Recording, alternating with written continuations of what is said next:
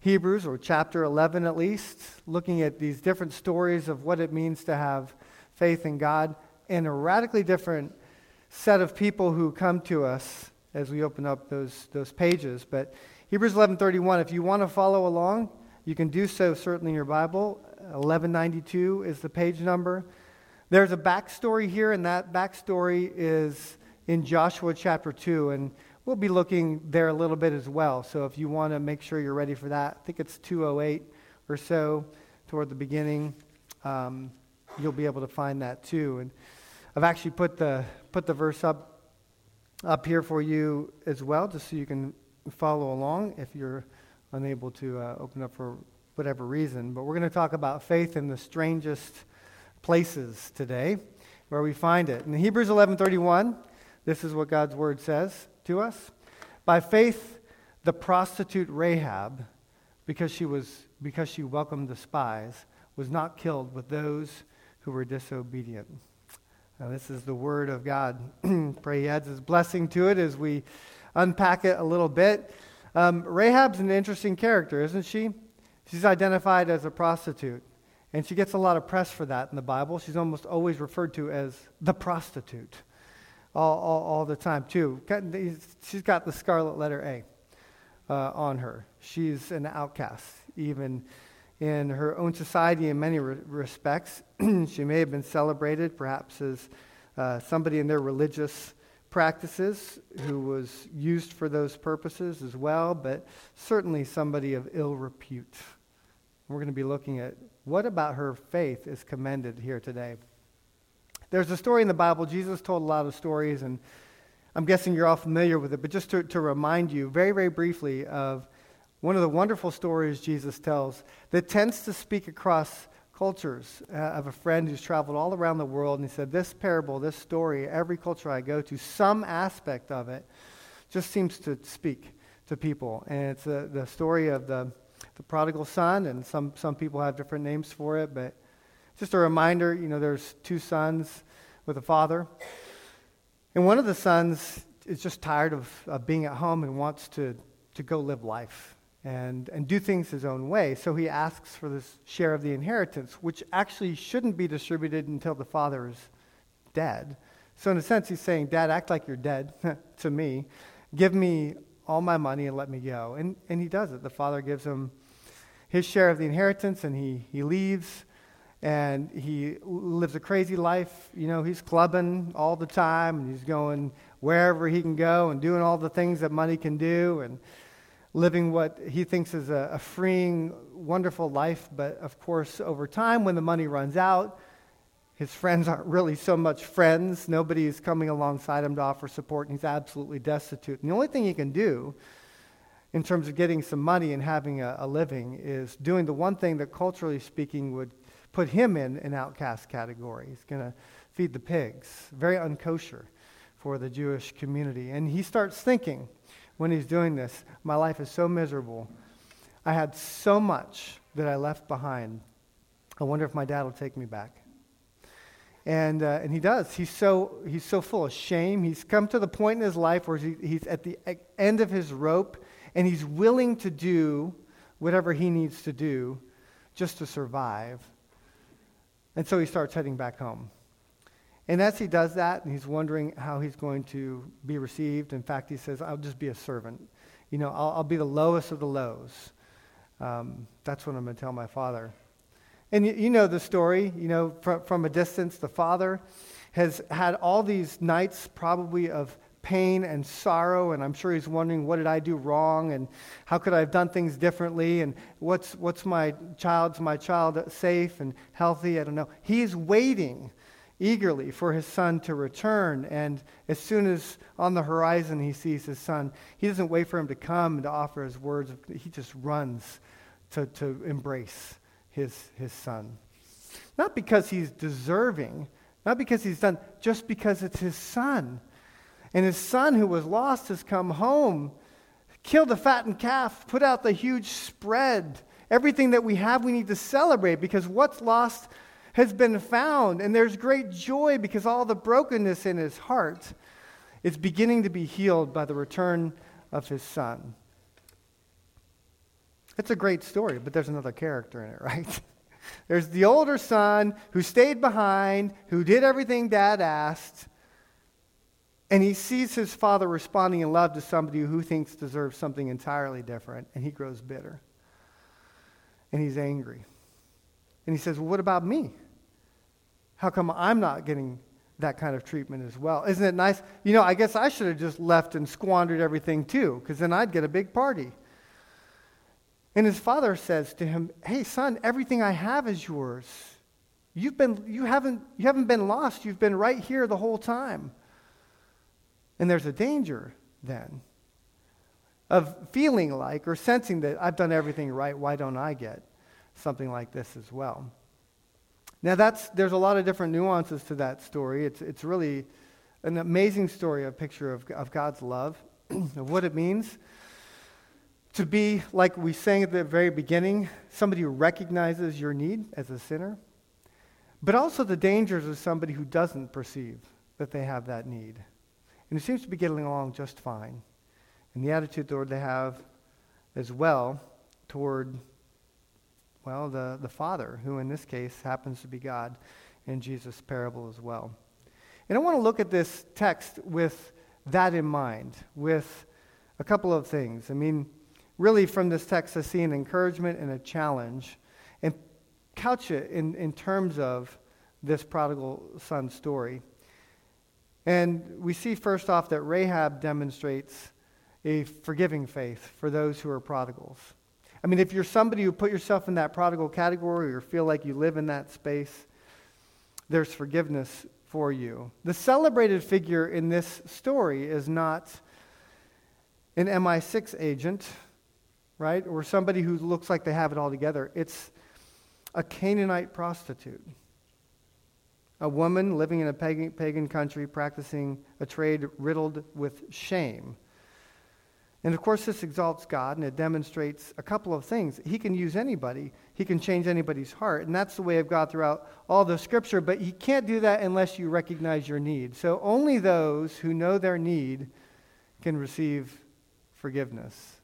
That's a basic premise of the gospel. I mean, it's interesting to me that the, the writers uh, if you encounter Rahab again, like I said, refer to her as a prostitute. She knew what her role in society was. She didn't have to be convinced of the fact that she was not, you know, not the greatest character on the face of the earth. The prostitute Rahab, the prostitute Rahab, the prostitute Rahab. A lot of humiliation Where's her identity? Where's her self value? Where is this coming from? I mean, everybody looks at her and says, You are a prostitute, and that's the badge that she's wearing, and she can't hide that either.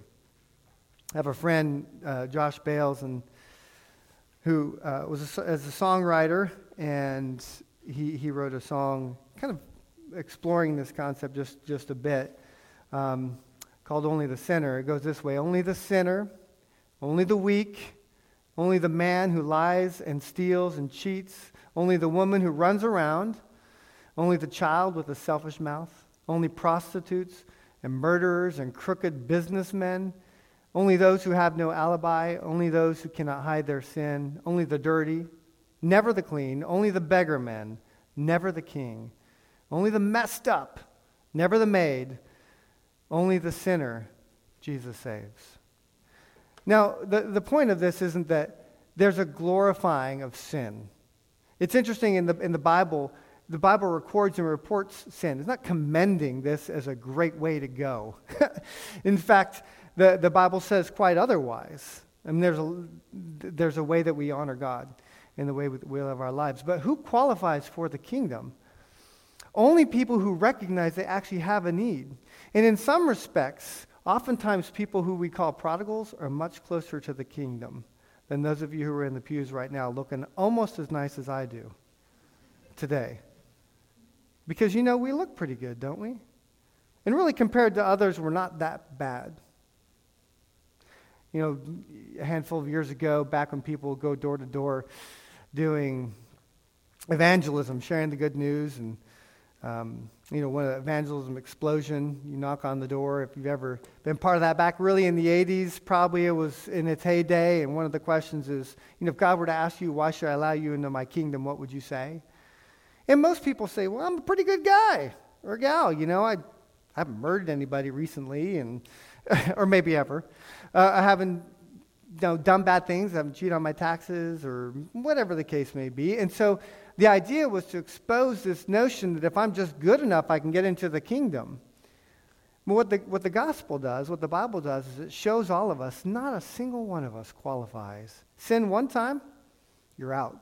That's God's economy because He's perfect, right? He's holy.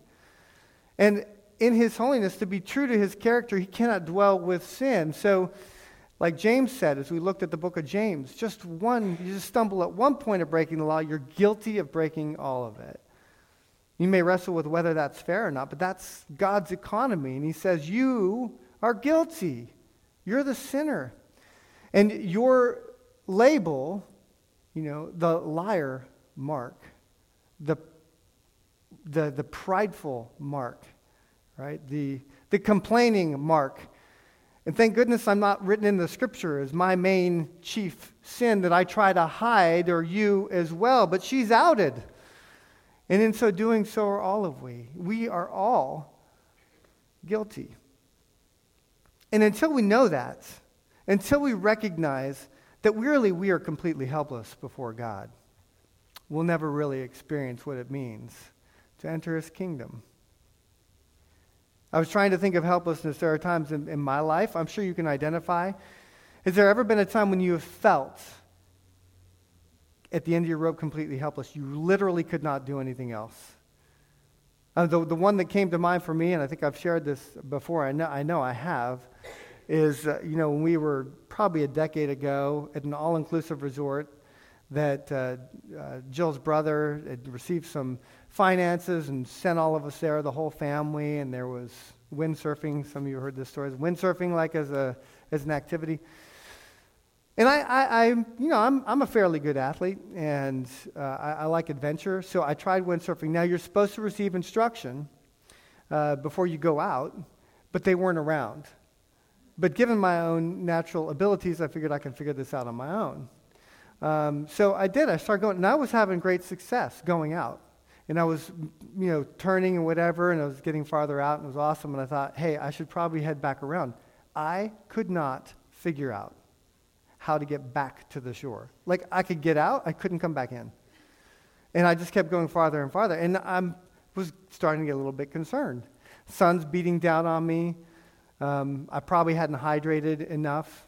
And I don't know how long I was out there, but I was, I got to the point where I was done. I literally, because the, the, the sail would fall and I'd have to pull it back up. I was just too tired to do it anymore. And I just gave up. I, I, I was finished. Now, thankfully, my brother in law, who was a little more sensible, was doing something different and noticed that I wasn't coming back. So he, after some amount of time, went and got some help, and they had to take, get a boat and come out and rescue me. I mean, I was literally just floating to wherever I was going to end up.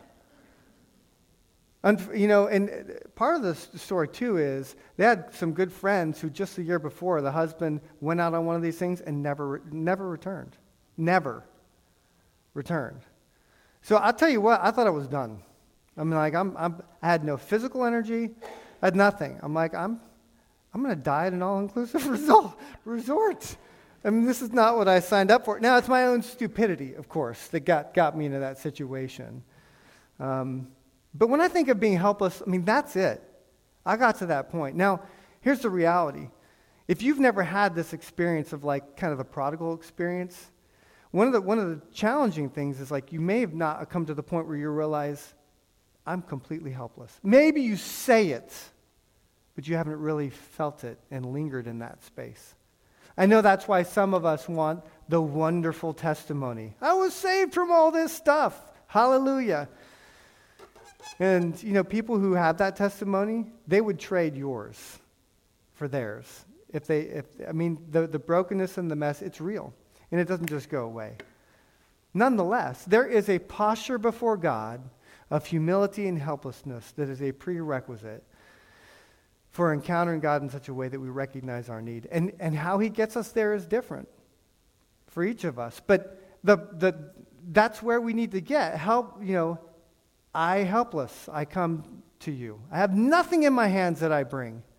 Helpless to thy cross I cling. See, that's a faith for the prodigals. That's a forgiving faith. And what I'm trying to show you is we're all prodigals. Every single one of us. Even the older brother was. He just had a different way of expressing it. But he put himself in a very different category, of course, like we do, respectable types. And God says, No, all of you need saving. So, on the one hand, only those who know their need can receive forgiveness. And Rahab demonstrates that. But here's, here's another thing to consider from this. And I don't have it up there, apparently. But it's this that nobody is beyond God's reach to use for his purposes. Rahab the prostitute, Rahab the. Do you think she would be a good candidate for God using her in a way that glorifies him? Nobody is beyond the, beyond the reach of God for his purposes. Now, that may be something you need to grapple with yourself. You don't know my shame. You don't know my hurt. You don't know my, what I've done. Nobody's beyond the reach of God's God, can reach anybody. The all pursuing love of God can overcome all of that, even your sin. And then the other thing is, what about those around you? Maybe you look at somebody and you say, There's no way God could ever reach this person. The prostitute Rahab. By faith, the prostitute Rahab. God can reach anybody. His all pursuing love can overcome. Occasionally read this devotional uh, Charles Ringma, Resist the Powers, which Jared gave me uh, just a, about a week and a half ago or so. Says this We are far more likely to give up on people than God is. His is an all pursuing love, ours is often far more faltering. Yet, in spite of all appearances to the contrary, there could be no final word on even the worst of people. The labels of insane, criminal, deviant, pervert do not ultimately imprison people. There is always the possibility in Christ to break the bonds that bind us. I've seen many hopeless people wonderfully converted, and they have frequently manifested a far greater passion for the kingdom of God than the conversion of nice people. And I've seen that. People who know what they're saved from, look out. They're going to be wonderful trophies of grace for the kingdom. They're capable of doing things that are amazing. I mean, and this is kind of spilling over into the next point because Rahab demonstrates a challenging faith for those who were the older brothers. Rahab's actions are amazing against the backdrop of the culture where, where she was and the threats of receiving, if you know the backstory to this, the spies who were going into the land. And if you've been with us through Hebrews 11, you know this land was promised by God to Abraham and to Isaac and to Jacob, and they just hadn't quite gotten there yet. And even Moses is knocking on the door of the promised land, but he doesn't go in. This whole generation dies, and now they're entering the land, and they're going to spy it out. They're going to see what needs to be done in order for them to, to claim this for themselves and to see God's promises come about. None of them having seen that promise actually happen. The fulfillment of the land promise, right there, the, the giving of it to these people, and now they're there. And the spies are sent to, to see what things are going on in Jericho and well, they're in danger. And so they're hidden by this woman. And she demonstrates uh, faith according to this text. So, those of you who are older brothers, then you remember you're the ones who stay behind and do everything good and go to church on most Sundays, or um, you're just pretty good people. You haven't done anything super, super bad. And you think God owes you something because of it.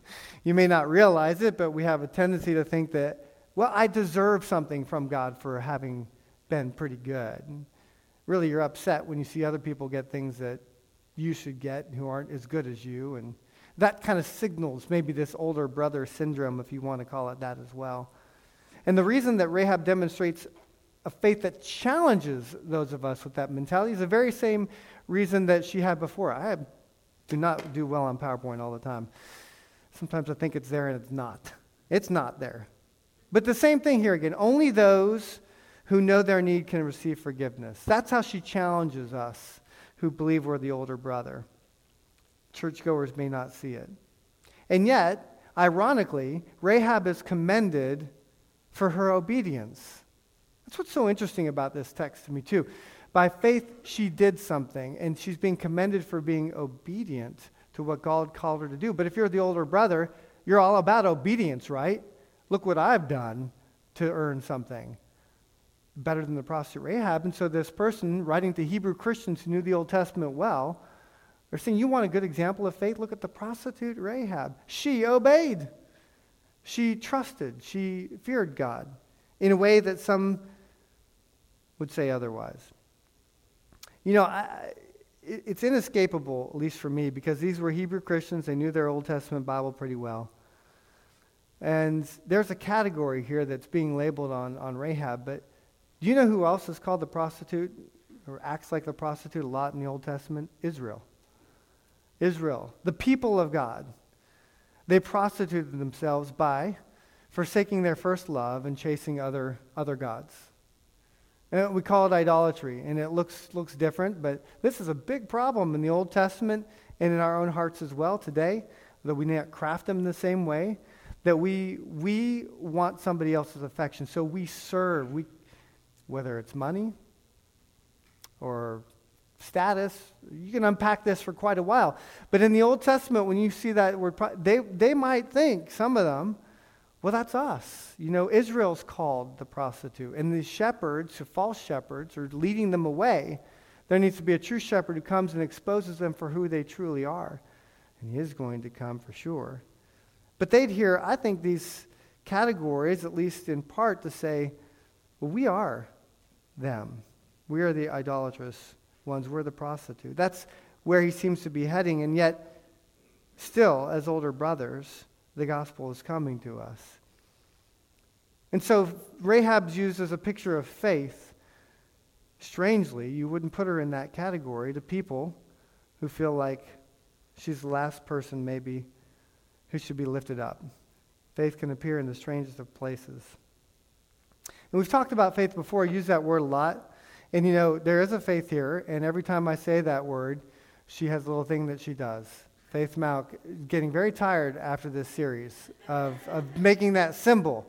And I say it like a hundred times at least in the message. So um, hang on. We'll be done with that Hebrews 11 in just a few weeks. Uh, so what is, what is faith? After all, good job. Um, usually in, in, in the Bible and systematic theologians tell us that it has some different categories uh, to it as well. Doesn't seem to be advancing here, but three, three components to faith. Um, one is knowledge. And if you look back in Joshua chapter 2, and if you, if you want to turn there too, uh, I don't have this up there, I know for a fact you'll see that when the spies have entered and they come to her place and she's in Jericho, and you can listen to the great message Eric Chang preached last week on this, wonderful insights really to the whole experience in Jericho. She's received the, them into her house. And in verse 8, if you go back there, before the spies lay down for the night, she went up on the roof and she said to them, I know that the Lord has given this land to you, and that a great fear of you has fallen on us so that all who live in this country are melting in fear because of you. We have heard how the Lord dried up the water of the Red Sea for you when you came out of Egypt, and what you did to, uh, to Sihon and Og, the two kings of the Amorites east of the Jordan, whom you completely destroyed. She's gotten information, she's heard God's actions, and some, somehow there's been chatter saying, hey, this is what this God has done. And we've said before that not, faith involves knowledge. You have to know something. You know, in the, in the New Testament, Paul talks about this too. How can, they, how can they have faith without hearing, without having knowledge? I mean, this is the all compelling motive for somebody like Ashish going to India. You know, setting aside his, his IT position and saying, God's called me to give information to people who maybe have never even heard it before. One of our uh, missionaries that we support, Mark Carey and his lovely bride, they are here today, surprisingly and refreshingly. In our midst, that's what's motivating them too, as they raise funds. They're getting close to go uh, to the Czech Republic and to share the gospel, the good news, content with people. This is stuff that you need to know, but genuine faith isn't just stop there. You have to go from knowledge and you have to move on to the next element. And you can know something, but you have to have the conviction that it's really true. And we, we see this happening even here with Rahab in verse 11. When we heard of it, we heard the information. What was her response? And it's a collective one here, but she's making a, a, a statement too about her own response. Our hearts melted, and everyone's courage failed because of you. For the Lord, your God, is God in heaven above and on the earth below. She heard the information, and now she's taking she's, she's responding to it. There's a conviction, a reality. This is, I think this is true. It's not just information, it's making a difference in my life as well. And she's melting in fear. I mean, there's some response to the reality of that statement as well, and the supremacy of the Israelite God over all other gods. But it's not quite finished yet, even, even here in verse 12. She goes on to say, Now then, please swear to me by the Lord that you will show kindness to my family, because I have shown kindness to you. Give me a sure sign that you'll spare the lives of my father, my brother, brothers and sisters, and all who belong to them, that you'll save us from death. She's finding refuge in this God. She's trusting in him. And that's really the three components of faith there's knowledge, there's conviction, and there's trust. It's that third element that older brothers can struggle with at times, and prodigals as well. Am I really trusting God? And that trust spills over into action. It's an act of faith. In the New Testament, in the book of John, when it uses faith every time, it's active. It's something that's done. There's an action associated with it. And that's what we've seen in Hebrews 11. It makes a difference in your life. Who wants a faith that makes no difference in their life? I mean, if it doesn't, we're, we're really, literally just playing dress up this morning, right? We shouldn't be here. But it does make a difference. No matter who you are, because God can save anybody, and God can use anybody, and He does, even the likes of me and you. But it's not just static, there's a dyna- dynamic response to it, this encounter with the living God that motivates us and moves us toward a life that's radically different toward going against the grain here. I mean, culturally, she's putting herself really in jeopardy. But she's willing to do it because she has this conviction. She's willing to seek refuge. And her path was by no means easy. She's still living in Jericho. She had no assurance of being delivered. Nobody else is believing that this is going to happen. The end hadn't come yet. Judgment was coming to Jericho, but after helping the spies, she had to wait. You know, she had to sit there and just kind of wait. She's, and what does she do in the meantime? Well, what faith always does, you put one foot in front of the other, like we saw last week. You just take the next step in the journey, one day after the other, and that's where it lives sometimes. It can be counterintuitive. Abraham, go sacrifice your only child. That's kind of not how I would have planned things. God, faith can be really counterintuitive at times. Rahab's hiding these spies. And you you know, your choices may not be so dramatic.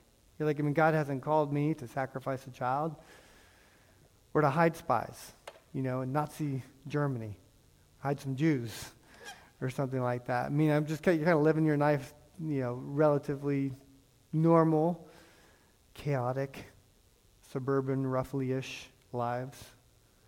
And what, what about me?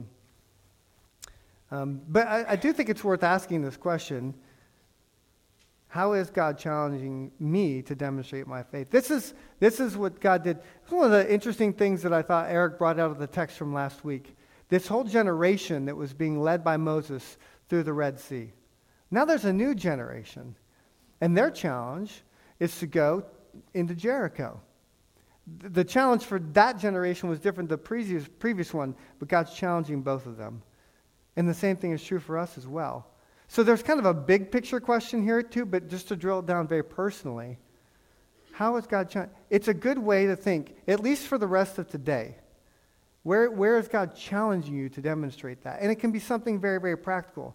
You know, Michael Craddock, who, who pastors North Cincinnati Community Church, uh, I remember him as he was the youth leader when he would order pizza. I'm, ta- I'm talking about practicalities here. And he'd order pizza for the youth group. And all the pepperoni pizza was gone. And somebody would come up and say, Where's the pepperoni pizza? It's all gone.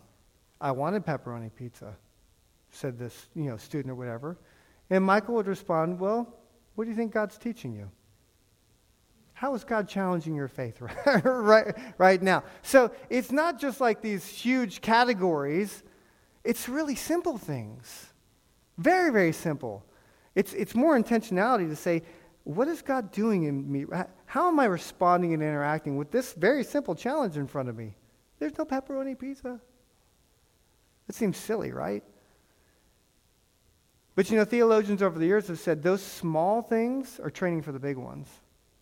If you haven't practiced it in this kind of small way, when the big moment comes, you may not be ready. That's how God is working in us. And of course, it can still happen that God will equip you, but that's the design of it.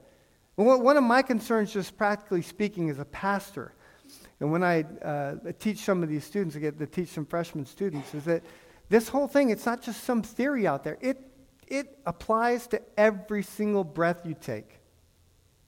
If it doesn't, you end up with what we have a lot of times. You know, people maybe go off to college, it's like, uh, there's no practical reality to me.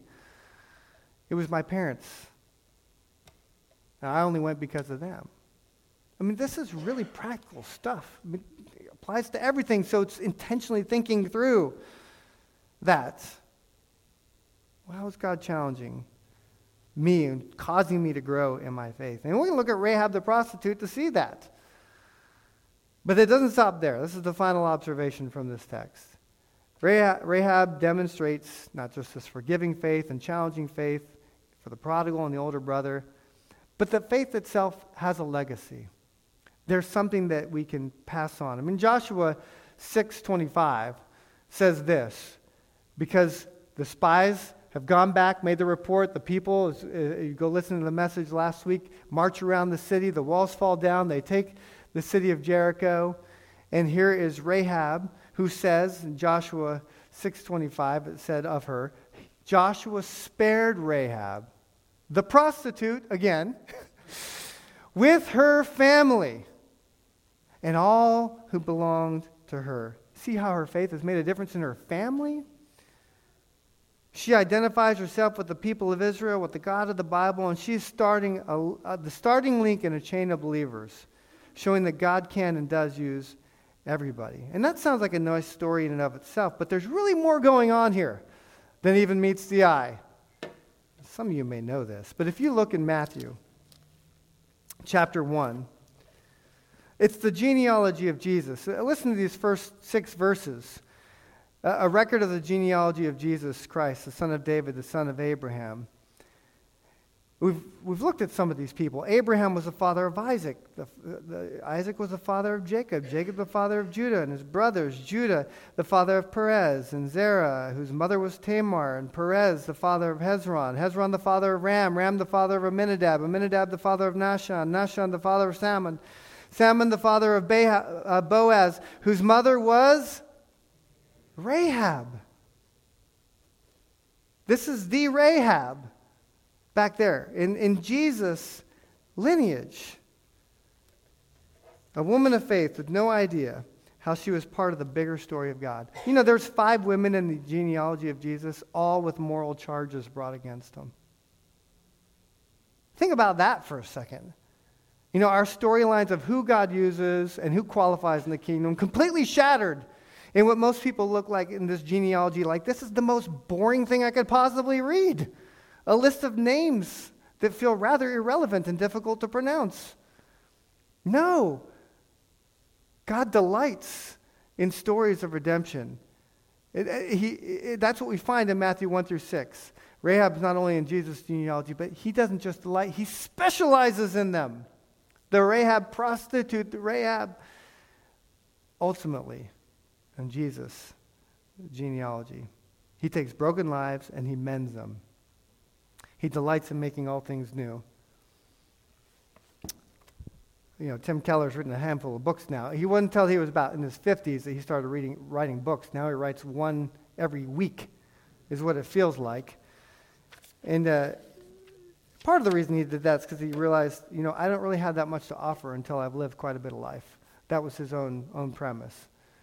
Um, 50s, 60s now, he's been reading. But he, he wrote a book called The Prodigal God, if you haven't had a chance to dialogue with that. Um, and he teases out, I haven't gotten really much into what he says, but it's worth reading. You see it's pretty digestible size.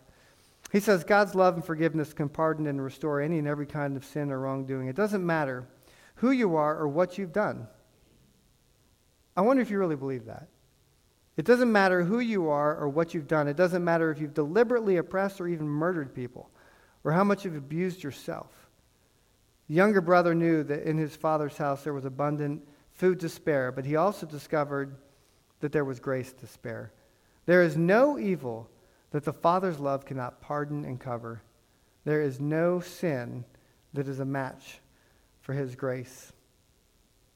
Jesus shows the Father pouncing on his Son in love, not only before he has had a chance to clean up his life and evidence a change of heart, but even before he can recite his repentance speech. Nothing, not even abject contrition, merits the favor of God. Interesting. You'll have to read that and see if you agree with that. The Father's love and acceptance are absolutely free. Well, here's the thing that's true, sort of, right? Because actually, there is a price associated with it. It's not totally free. But this is where the gospel comes in because Jesus, who really was the only older brother who has actually done everything right, said, I'm willing to become the prodigal for you and to take on all of your sins and to pay the price so that this love comes to you for free. And that's, that's the beauty of the gospel. I'm guessing some of you don't really believe that that's true, even if you've been sitting in church your entire life. So take this moment to, to take that in and to, to reflect on that kind of love that God has given to you. And not to lose heart, especially for those maybe who you feel like are outside the reach of God's kingdom. And today, if anything else, the prostitute Rahab. Nobody is outside the reach of God's, uh, uh, of God's love. And look at what he did through her. We celebrate the Lord's Supper, and we do that, at least in part